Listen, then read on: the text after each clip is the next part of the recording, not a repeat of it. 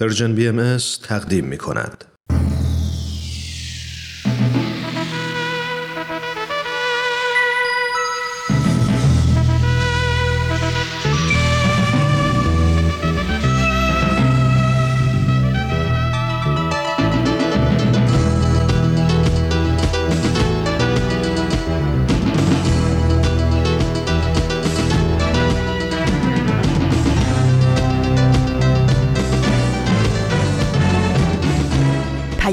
دوست، برنامه‌ای برای تفاهم و پیوند دلها.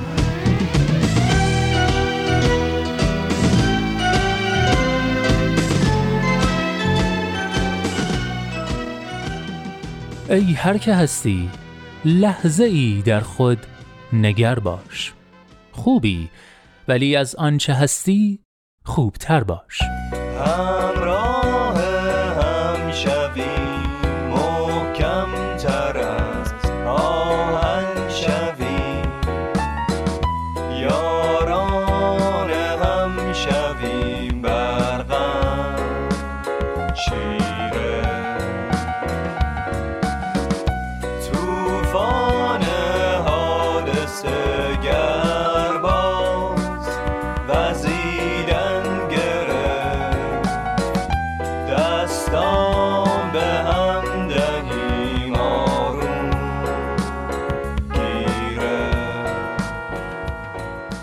دوستان خوبم، سلام به شما رفقای با معرفت مجله جوانان، شما جوانان امروز و دیروز که همراهی گرمتون مایه دلگرمی ما بوده و هست. من نوید توکلیم و امروز پنجشنبه 29 خرداد سال 1399 خورشیدی برابر با 18 ژوئن 2020 میلادی ازتون دعوت میکنم 587مین شماره مجله رادیویی جوانان رو از رادیو پیام دوست گوش کنید. به مجله جوانان خوش اومدید.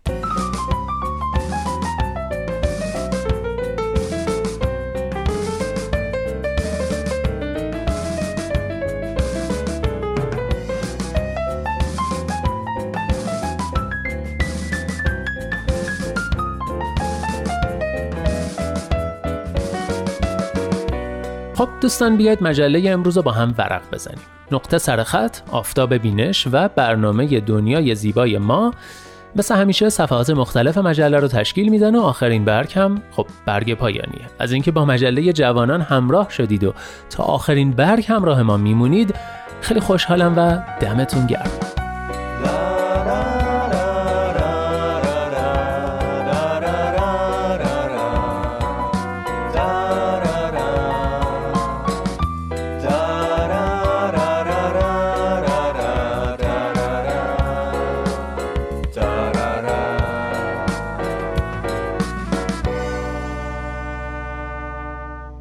مجله جوانانه، برنامه پنجشنبه های رادیو پیام دوست که هدفش چیزی نیست جز پیوند دلها، آزادی اندیشه ها و آگاهی شنونده ها در راه رسیدن به این اهداف. با نظرات و پیشنهادات و انتقادات ارزشمندتون ما رو همراهی کنید از طریق تلفن 201 703 671 8888،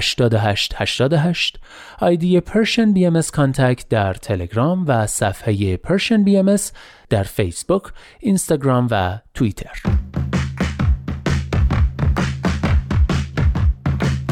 نقطه سرخط.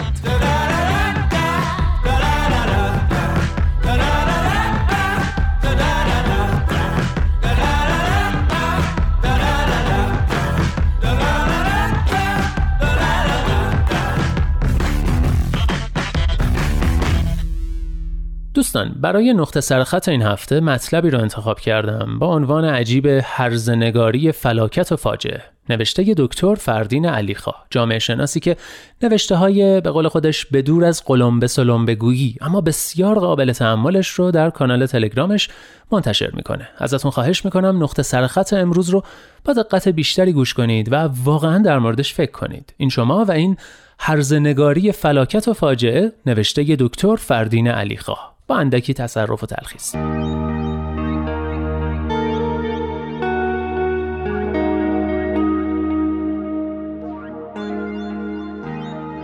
عکسی از کبرا پیرزن گوشپشت گیلانی گرفته می شود که با 4 پایه پلاستیکی درب و داغانی در حال رفتن به سمت صندوق رأی است. این عکس در شبکه‌های اجتماعی منتشر می شود. با داغ شدن خبر و بعد مساعدت مسئولان مشکل کبرا حل می شود. کبرا همکنون به جای 4 پایه یک ویلچر دارد. می توانم مجسم کنم کبراهای دیگر که وضعیتی به مراتب بدتر از او دارند و از درد روماتیسم شب و روز رنج می برند با حسرت به ویلچر او نگاه می کنند و با لحن غم انگیزی به او می گویند عجب شانسی داری کبرا. از صورت تکیده و ملتمسانه میرزا آقا دست فروش اردبیلی در ستاد یکی از کاندیداها عکس گرفته می شود و در شبکه‌های اجتماعی منتشر می شود. با داغ شدن خبر و بعد مساعدت مسئولان مشکل میرزا آقا حل می شود. ایران خودرو به او یک وانت نو می دهد که رویش پاپیونی با روبان قرمز بستند.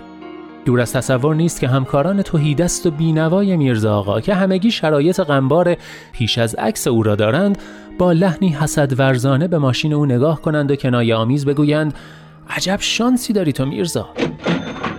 والدین عماد کودک بیمار شمالی به همراه او در هنگام حمله داعش به مجلس برای التماس از نمایندگان آنجا بودند، مأیوس و ناامید از تأمین هزینه‌های درمانی.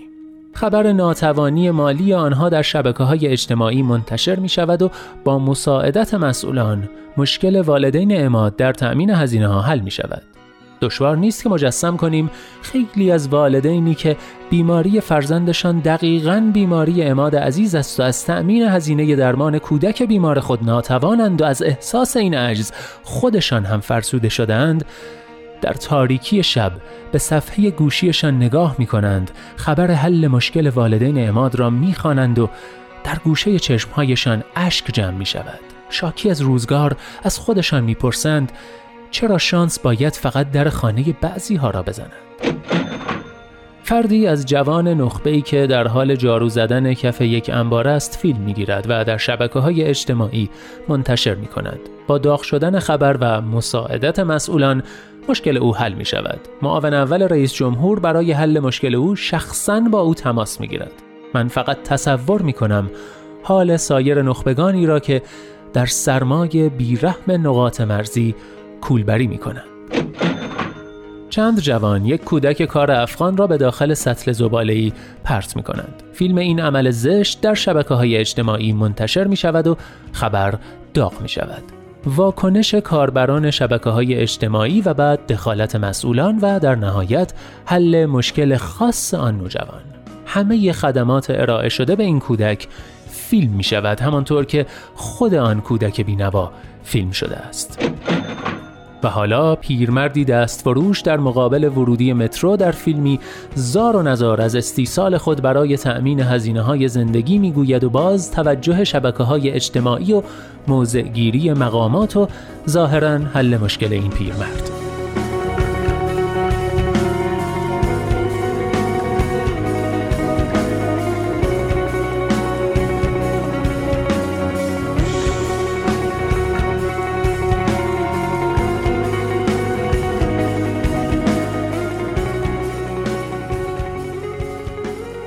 انتشار اخبار این افراد در شبکه‌های اجتماعی و واکنش‌ها به آنها به گونه‌ای است که اگر کسی از وضعیت وخیم مردم آگاه نباشد، احساس می‌کند که گویی در سرزمینی رویایی و کارت پستالی به نام ایران همه آحاد مردم در رفاه و آسایش کاملند و با انعکاس وضعیت این افراد در شبکه‌های اجتماعی، جامعه ناگهان از تعجب و ناباوری دچار شوک می‌شود و به شکل سرزنش‌آمیزی از خودش می‌پرسد چطور ممکن است در این سرزمین رویایی چنین افرادی وجود داشته باشند؟ انگار این افراد در دامنه 5% خطای پیشبینی شده ی سیستم قرار می‌گیرند که در مدیریت امری نرمال است. خطاهایی که تنها با یک تماس ساده تلفنی معاون اول رئیس جمهور یا وزیر بهداشت و یا هدیه ناقابلی از طرف شرکت ایران خودرو قابل حل است و پس از آن سیستم فوراً به کارایی پیشین خود باز می‌گردد.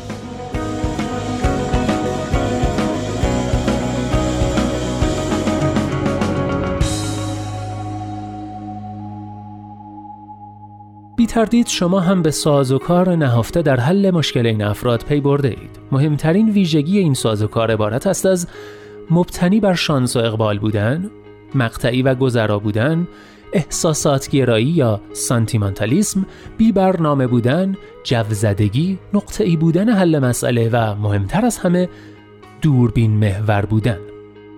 برای توصیف ویژگی آخر ترجیح میدم از اصطلاح دلسوزی رسانه‌ای شده یا از انسانیت رسانه‌ای شده استفاده کنم. به این دلیل از این اصطلاح استفاده می‌کنم چون بخش قابل توجه و شاید 100% موضوع به واسطه رسانه‌ها و در رسانه‌ها شکل می‌گیرد و پیش می‌رود.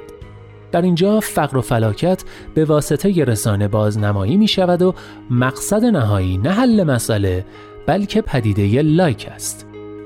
برخی محققان رسانه‌های جمعی برای شرح نقد تیزبینانه خود به برخورد سطحی رسانه‌ها با فلاکت و فاجعه از اصطلاح هرزنگاری فاجعه استفاده می‌کنند و منظور نمایش هیجان‌انگیز، شورانگیز و تحریک‌آمیز فلاکت و فاجعه با اهدافی کاسبکارانه است.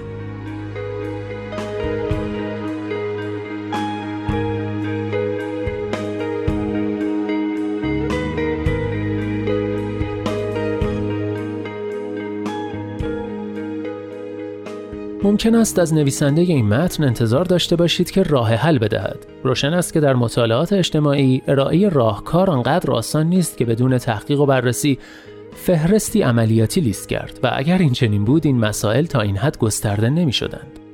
ولی به نظر می رسد حتی امکان می توان به وضعیتی متفاوت با آنچه گفت اندیشید. در این خصوص 2 نکته قابل ذکر است. نخست آنکه آگاه باشیم. در سالهای گذشته مؤسسات تصویری و افراد به اصطلاح رسانه‌ای در فضای شبکه‌های اجتماعی به ویژه اینستاگرام ظهور کرده‌اند که به محض انتشار چنین تصاویر و اخباری در رقابت شدید با یکدیگر، تکرار می‌کنم، رقابت شدید با یکدیگر به سراغ آسیب دیدگان می‌روند و با احساسات گرایی و سطحی گرایی بازارگرمی می‌کنند و از فلاکت و فاجعه برای خود نردبان ترقی می‌سازند. دوم، افراد دلسوز و با وجدان در شبکه‌های اجتماعی به جای تمرکز بر حل مشکل شخصی میرزا آقا یا کبرا یا عماد این پرسش جدی را طرح کنند که برای مثال چرا کبراها به عنوان یک قشر و نه یک فرد نباید در دوره سالمندی ویلچر داشته باشند و از مقامات مسئول در آن عرصه پاسخ بخواهند و از آنان طرح و برنامه مشخص با تاریخ مشخص اجرایی مطالبه کنند. بدون تردید این موضوع نفع جمعی بیشتری خواهد داشت تا اینکه یک نفر بر اساس شانس و دیده شدن نفعی فردی ببرد.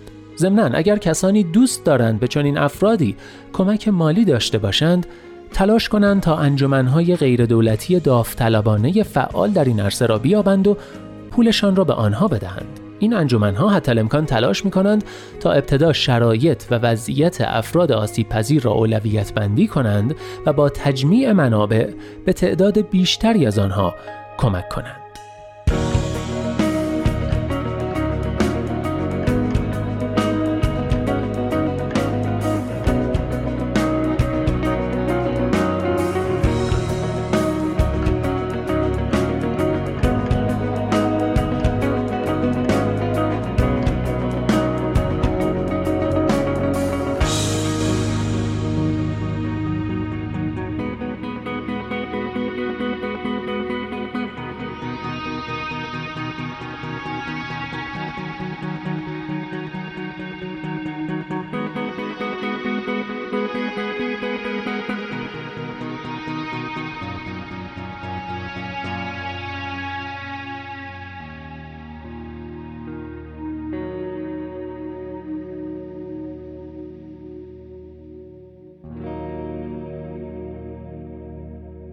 و سخن پایانی این که دانشجوی رودسری هم میگوید آن دست فروش بینوایی که فیلمش مدام این طرف و آن طرف بازنشر می شود و کمک خیرین به او و خانوادهش جار زده می شود، در رودسر خانواده‌ای با آبرو و شرافتمند دارد. کوچک کردن آدم‌ها را متوقف کنید.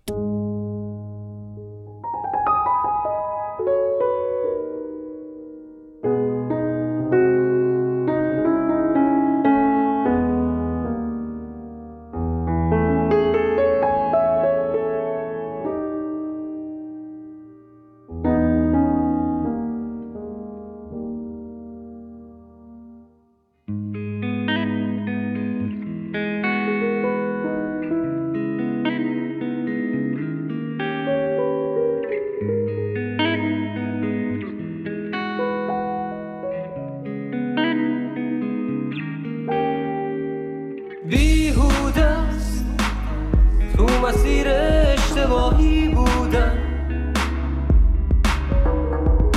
این روزا از تموم بازی ها بیرونم. باور کن قلب من قبری پر از آدم شد، بی تفاوت توی این عالم شد، آهن شد. میدیدمش دلم رو پای یک درخت بی ثمر نشسته بود تا شاید یه روزی سهم هم بشم. نمیدونست که آخر این بازی قشنگ کجاست تا اون درخت برید و رفت و دل و جا گذاشت. برزن نداشتیم ولی پدری میکردیم، اما دنیای مکار رو باور میرسید.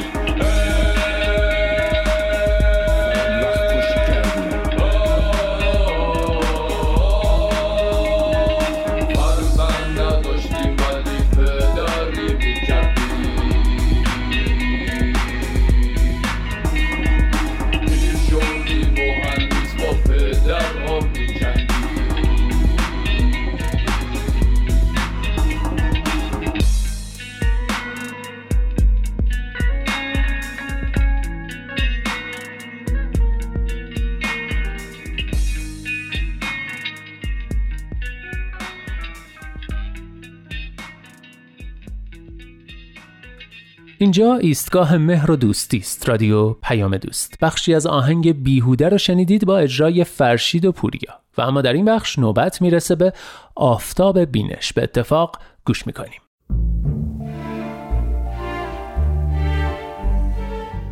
آفتاب بینش. شنوندگان عزیز رادیو پیام دوست، با درود. رامان شکیب هستم و با یک قسمت دیگه از سری برنامه‌های آفتاب بینش با شما همراهم. ما در هفته گذشته بحث در مورد یکی از آثار حضرت عبدالبها، فرزند ارشد حضرت بهاءالله و جانشین ایشون رو آغاز کردیم. نام این اثر بود مقاله شخصی سیاح که در ابتدا بدون نام این اثر منتشر شد. ما امروز تلاش می‌کنیم بحث رو در مورد این اثر ادامه بدیم. پس با من رامان شکیب همراه باشید. ما در ابتدا گفتیم که این اثر فصل بندی نداشت، اما میشه بر اساس فحوای کلام، یعنی در اونجا که سخن دگرگون میشه، فصولی برای این اثر قائل شد. برای مثال در ابتدا حضرت عبدالبها شرح حیات حضرت باب رو ذکر میکنن، بعد از اون بیان علت ظهور و همینطور حیات حضرت بهاءالله رو شرح میفرمایند، بعد از اون به بیان اخلاقیات میپردازند، اخلاقیاتی که مربوط به ظهور حضرت بهاءالله هست. در اینجا اون مباحث اخلاقی رو کاملا شاهد هستیم. بعدش شرح سفر حضرت بهاءالله از ایران به سمت عراق رو ذکر میکنن. یکی از مهمترین آثار حضرت بهاءالله یا همون لوح سلطان رو معرفی میکنن و متن کامل این لوح مبارک رو در این اثر میآورند، یعنی در مقاله شخصی سیاح. و بعدش ادامه حیات حضرت بهاءالله رو ذکر میکنند، از زمان خروجشون از شهر بغداد تا ورودشون به شهر ادرنه و همینطور اتفاقاتی که در اونجا افتاد تا زمان سرگونی و تبعیدشون به شهر عکا. در تحلیل کلی از محتوای این کتاب میتوان بعضی مطالب رو مشاهده کرد که ما در اینجا مختصر اونها رو ذکر میکنیم. برای مثال حضرت عبدالبها در این رساله سیر دقیق تاریخ رو ذکر نمیکنند و حتی در بعضی جاها مطالب رو بسیار خلاصه ذکر میکنند. ایشون عباراتی ذکر میکنن که اگر به تفصیل بپردازیم و بخوایم همه وقایع رو ذکر بکنیم، این کتاب کوچک تبدیل به یک اثر بزرگ خواهد شد و البته تاریخ رو فایده‌ای نخواهد داشت. بنابراین بسیاری از مطالب رو در این اثر حذف میکنن و این حذفیات و مختصرگویی فقط به وقایع زمان زندگی حضرت باب و شهادت ایشون مختصر نمیشه، بلکه برای مثال موضوع زندان سیاهچال، یعنی زمانی که حضرت بهاءالله در سیاهچال تهران محبوس میشن رو در نیم سطر ذکر میکنن و فقط با عنوان زندان تهران بیان میکنن این واقعه رو. یکی از مواردی که ذکر میشه در این اثر این است که حضرت عبدالبها در مورد مفهوم سیاست صحبت میکنن، درست است، اما اون رو در مقابل علما قرار میدن و بسیار تاکید میکنن که مداخله علما در سیاست باعث نابودی و ویرانی ملک میشه و بسیار علما رو برحذر میدارند از این مطلب. در ادامه حضرت عبدالبها به انحای مختلف این قضیه رو مطرح میکنن که تعرض به ضمایر و عقاید نفوس بسیار تقبیح شده است، چرا که عقاید افراد در حیطه اقتدار ذات الوهیت است و نفوس بشری از ورود به اون محدوده منع شدن و بارها مضرات این قضیه رو ذکر میکنن و بسیار روی این قضیه تاکید دارند. بعد از همین مطلب این نکته رو ذکر میکنن که قتل و آزار و شکنجه معتقدان به یک دیانت نه تنها موجب توقف و نابودی اون عقیده نمیشه، بلکه نتیجه معکوس میبخشه و باعث اعتلای اون دین و آیین میگرده.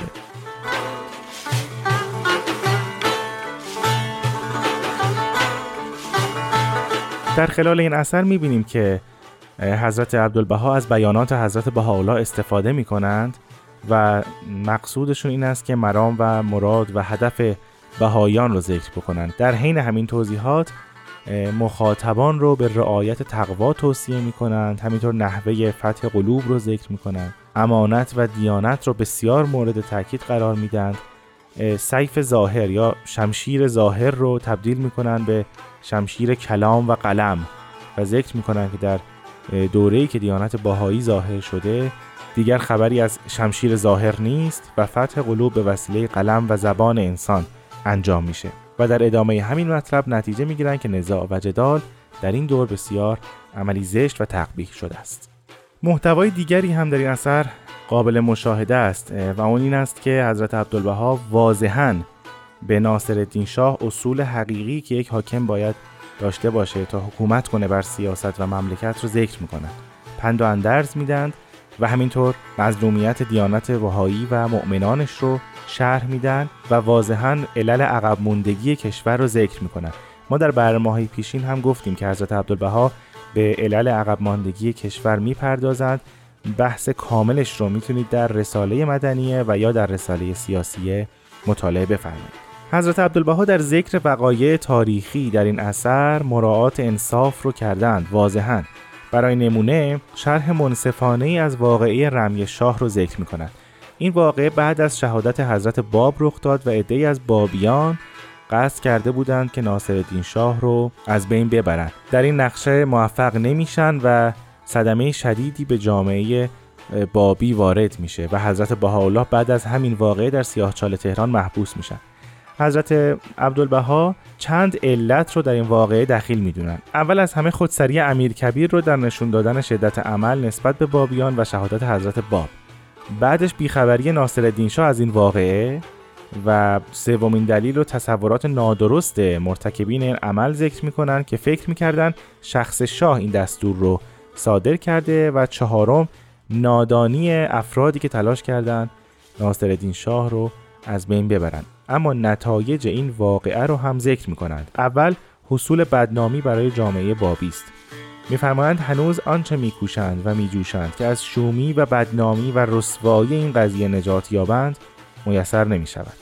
دوم تعمیم دادن این عمل است به کل جامعه بابی و تمام بابیان رو متهم می‌کنند در شرکت داشتن در این عمل مذموم. بعد از اون نتیجه دیگری که حاصل میشه از این عمل مسجون شدن و زندانی شدن حضرت بهاءالله است و در آخر ذکر می‌کنند که بسیاری از نفوس بابی بر اثر این عمل اشتباه آواره میشن و در واقع شرح منصفانه‌ای از این واقعه را در این کتاب ذکر می‌کنند.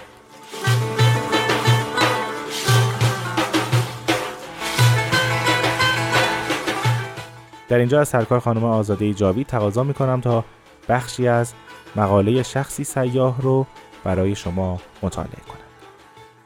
در بخشی دیگر از مقاله شخصی سیاح می‌فرمایند و چون مناسبت حاصل شد لحاظا موافق چنین دیده شد که بعضی از تعالیم بهاءالله که در صحائف و لوائح مندرج است در این مقاله نیز مختصراً مندرج گردد تا اصل اساس و روش و مبادی و بنیان واضح و عیان شود و این عبارات از صحائف متعدده نقل شده.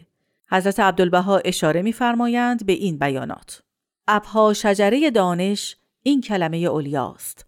همه بار یک دارید و برگ یک شاخسار. و نیز یا اهل بها، شما مشارق محبت و مطالع عنایت الهی بوده و هستید. لسان را به سب و لعن احدی میالایید و چشم را از آنچه لایق نیست حفظ نمایید. آنچه را دارایید بنمایید. اگر مقبول افتاد مقصود حاصل و الا تعرض باطل. و نیز سبب حزن نشوید تا چه رسد به نزاع و فساد. امید هست در ظل صدره عنایت الهیه تربیت شوید و به ما اراد الله عامل گردید. همه اوراق یک شجرید و قطره‌های یک بحر.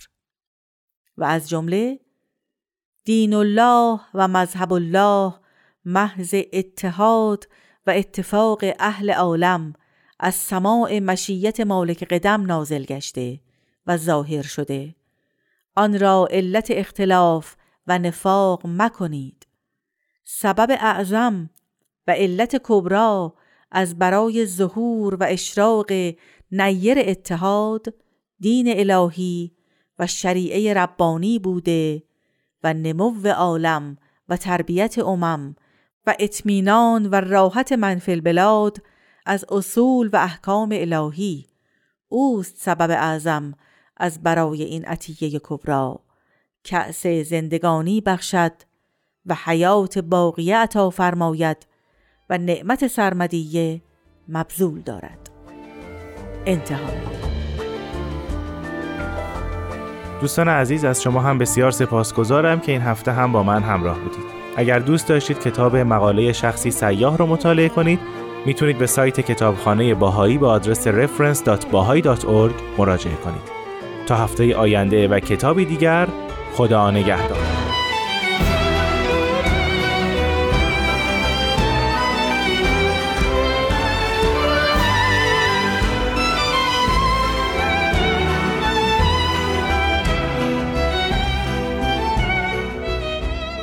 خب دوستان عزیز، یه قسمت دیگه از آفتاب بینش رو هم شنیدیم. بعد از یه استراحت کوتاه برمیگردیم و بخشای بعدی مجله رو پی میگیریم. لطفاً همراه ما بمونید.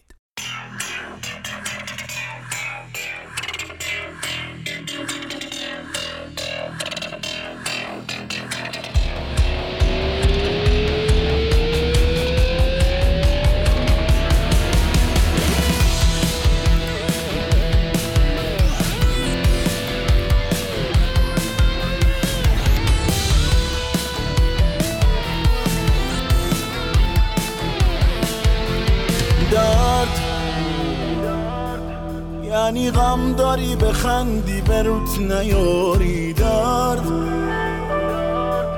یعنی دورت شلوغه و کسی نداری درد، یعنی تو خاک خودت غریب دیاری درد. درد یعنی شرمنده سفره بچه هاتی درد، یعنی بدهکار عمر و لحظه هاتی درد، یعنی دلتنگ دلیل خنده هاتی درد. من درد مشترکم، منو فریاد کن، هم درد اگه نیستی گاهی ازم یاد کن. من از خودم بریدم و به انتها رسیدم و از هر غریب و شنا پرم. من درد مشترکم، منو فریاد کن، هم درد اگه نیستی گاهی ازم یاد کن.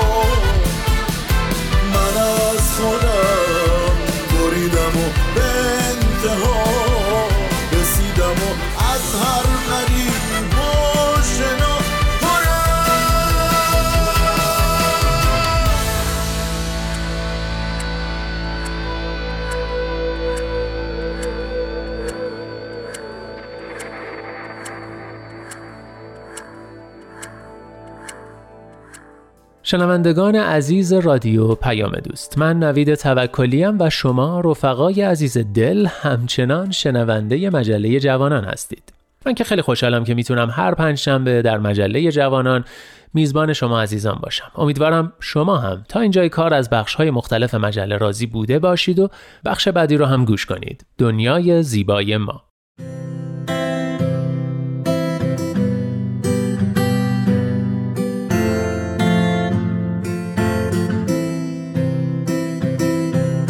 من کینیا هستم و این 12مین قسمت از برنامه دنیای زیبای ماست.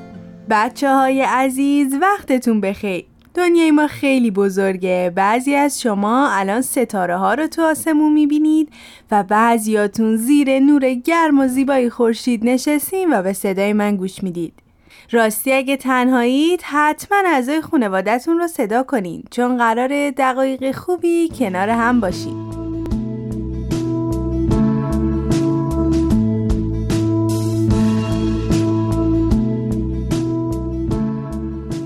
امیدوارم که حالتون خیلی خوب باشه.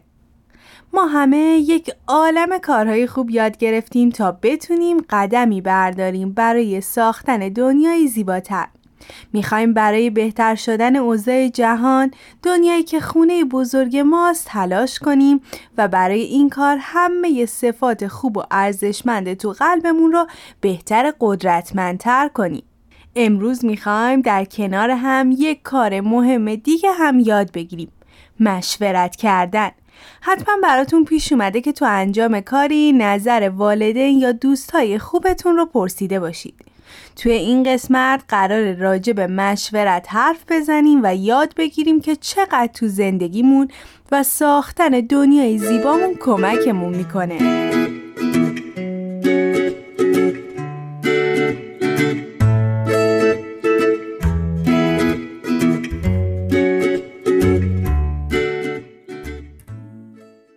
ساده بخوام براتون بگم، مشورت یعنی انسان‌ها در کنار هم در کمال آرامش و دوستی راجع به موضوعی صحبت کنن و با همفکری هم به نتیجه‌ای برسن.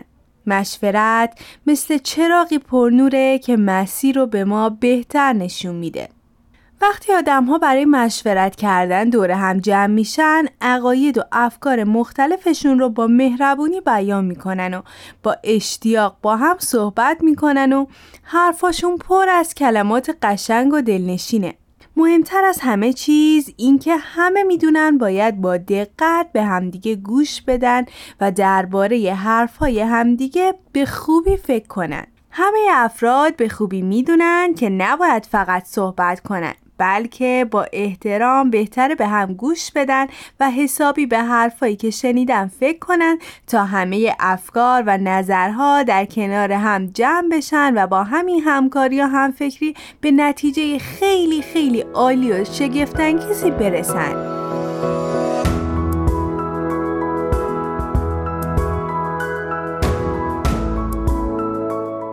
همه دنیا و هرچی که تون هست با نیروی جادوی محبت کنار هم نگه داشته شده.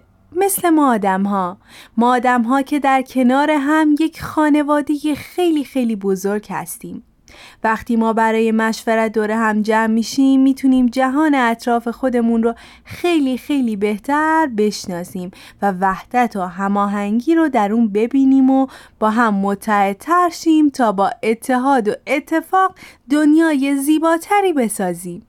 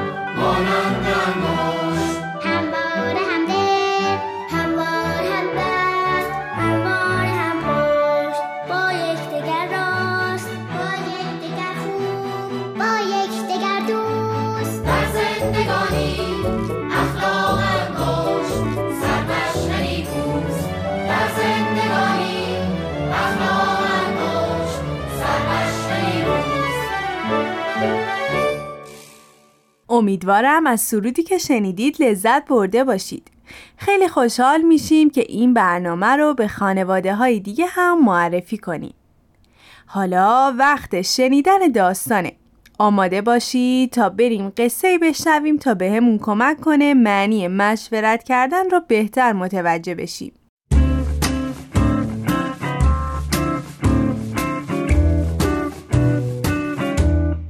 روزی روزگاری در کشور سرسبز و خرم روستایی وجود داشت که بیشتر مردمش کشاورز بودند. مردم اون روستا همه برای تهیه غذا از محصولات خودشون استفاده می‌کردند. یکی مزرعه گندم داشت، یکی شالیزار، یکی دامدار بود و یکی معلم و یکی هم خیاط. بعضیا هم باغ میوه داشتن و وقتی بهار از راه می رسید همه جا پر می شد از عطر شکوفه ها. باغ‌های رنگی پرگل روستا باعث می شد تا دل همه مردم شهر شاد بشه. روستاشون یه مدرسه کوچیک داشت که بچه‌ها هر روز با عشق و خوشحالی به اونجا می رفتن تا در کنار هم باشن و یک عالمه چیزای خوب یاد بگیرن. یک روز بهاری و ابری که همه مشغول کار و زندگی بودن، ابرها شروع به باریدن کردن. بارون هی شدیدتر و شدیدتر می شد. اون بارون سنگین باعث شد تا سیل تو همه ی روستا جاری بشه. رودخونه که از شدت بارش بارون پرتر شده بود از مسیر خودش خارج شد و به طرف زمین های کشاورزها رفت. هرچی کاشته بودن و آب با خودش برد و درخت ها رو از جا کرد. همه ی میوه افتادن و با جریان آب رفتن که هیچ محصولی تو مزرعه ها باقی نمونده بود. سیل همه جاده ها و مزرعه ها و بیشتر خونه ها رو خراب کرده بود. کل روستای زیبای قصه‌مون پر آب شده بود. کمی بعد سیل تموم شد و ابرها هم دست از باریدن برداشتن. برای بیشتر مردم شهر هیچ چیز باقی نمونده بود. دیگه نه خونه‌ای برای زندگی داشتن و نه غذایی برای خوردن. مردم شهر که خبر سیل رو شنیدن خیلی ناراحت شدن. اونها میدونستن مردم روستا دارن سختی میکشن و غذا و لباس ندارن. برای همین بعضی‌ها به روستا رفتن تا کمک کنن. بعضی‌ها هم تو محل مشخص دور هم جمع شدن تا فکری بکنن ببینن چطور میتونن به مردم روستا کمک کنن تا شادی و خوشحالی دوباره به روستای کوچیکشون برگرده. اونها شروع به مشورت کردن تا راه حلی پیدا کنن. هر کس نظری میداد و باقی با دقت به حرفش گوش میدادن. یکی گفت اول از همه باید برای روستا پول جمع کنیم. یکی گفت من معمارم و میتونم خونه‌هاشون رو بسازم. یکی گفت من لباس فروشی دارم و میتونم بهشون لباس بدم. اما بچه‌ها مشکل اصلی غذا بود و مردم شهر به خوبی این موضوع رو میدونستن. یکی از اونها گفت اینا خیلی عالیه ولی برای غذا و خوراک باید چی کار بکنیم؟ فرستادن غذا که کافی نیست، باید فکری بکنیم. اونا دوباره شروع به مشورت کردن و به این نتیجه رسیدن که باید بذر گیاهانی که قبلا تو مزرعه ها کاشته میشد و پیدا کنن و به کشاورزا بدن تا اونا دوباره بذرها رو تو مزارعشون بکارن تا برای همیشه بتونن غذا تهیه کنن. اونها بیشتر مقدار پولی که با هم جمع کرده بودن و برداشتن تا باهاش چند تن بذر بخرن. کامیون ها با گونی های خیلی بزرگ که پر شده بود از بذر گیاهان مختلف به سمت روستا راهی شدند و وقتی که به روستا رسیدند مردم از دیدن بذرها خیلی خوشحال شدند و از مردم شهر تشکر کردند و با اینکه از سیل ناراحت بودند با قدرت و امیدواری تصمیم گرفتند تا دوباره تو زمین هاشون کشاورزی کنند و با کمک و همکاری هم کاری کنند تا روستا مثل قبل زیبا بشه و در بهار پر بشه از عطر شکوفه ها.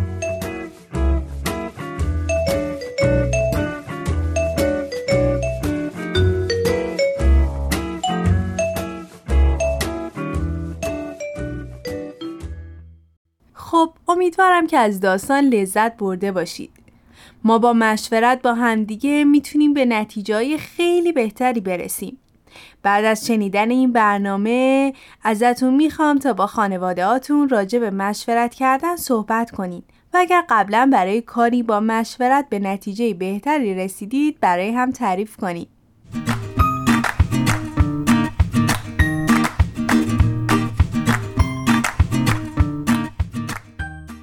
والدین عزیز، خوشحالم که تا اینجا در کنار ما بودید. مشورت کردن یکی از مهمترین مهارت‌های زندگی همه ما آدم هاست و با مشورت و در کنار هم بودنه که میتونیم به وحدت عالم انسانی برسیم و با اتحاد جهانی مملو از صلح و دوستی داشته باشیم. عزیزان، شما میتونید نظرها و پیشنهاداتتون رو در @persianbms contact در تلگرام برای ما بفرستید. و همینطور که خودتون میدونید میتونید این برنامه رو از تلگرام، تارنما و ساندکلاد و پادکست پرژن BMS دنبال کنید و خوشحال میشیم اگر به صورت پادکست به برنامه های ما گوش میدید به ما امتیاز بدید.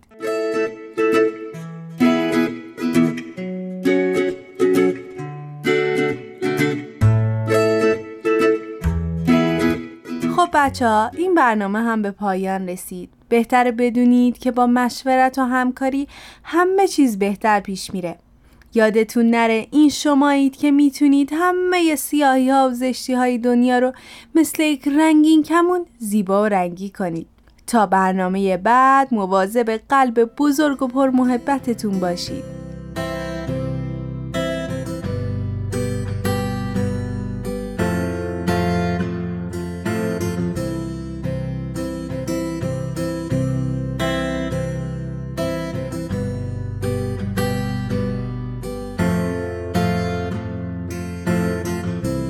تهیه شده در پرژن بیمس. آخرین برگ، شعری کوتاه و زیبا سروده رضا کاظمی.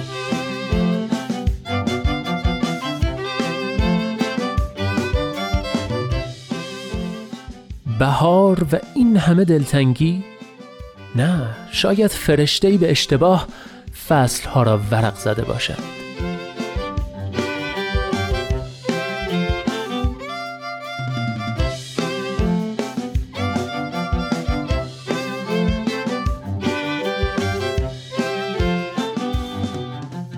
هر جا هستید دلهاتون شاد، اندیشتون آزاد و آگاهی و بیداری نصیبتون باد.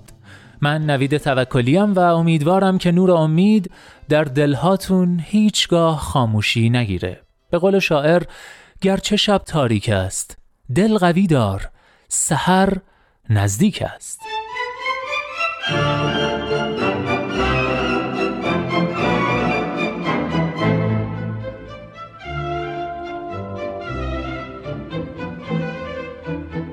لحظه هاتون پر امید.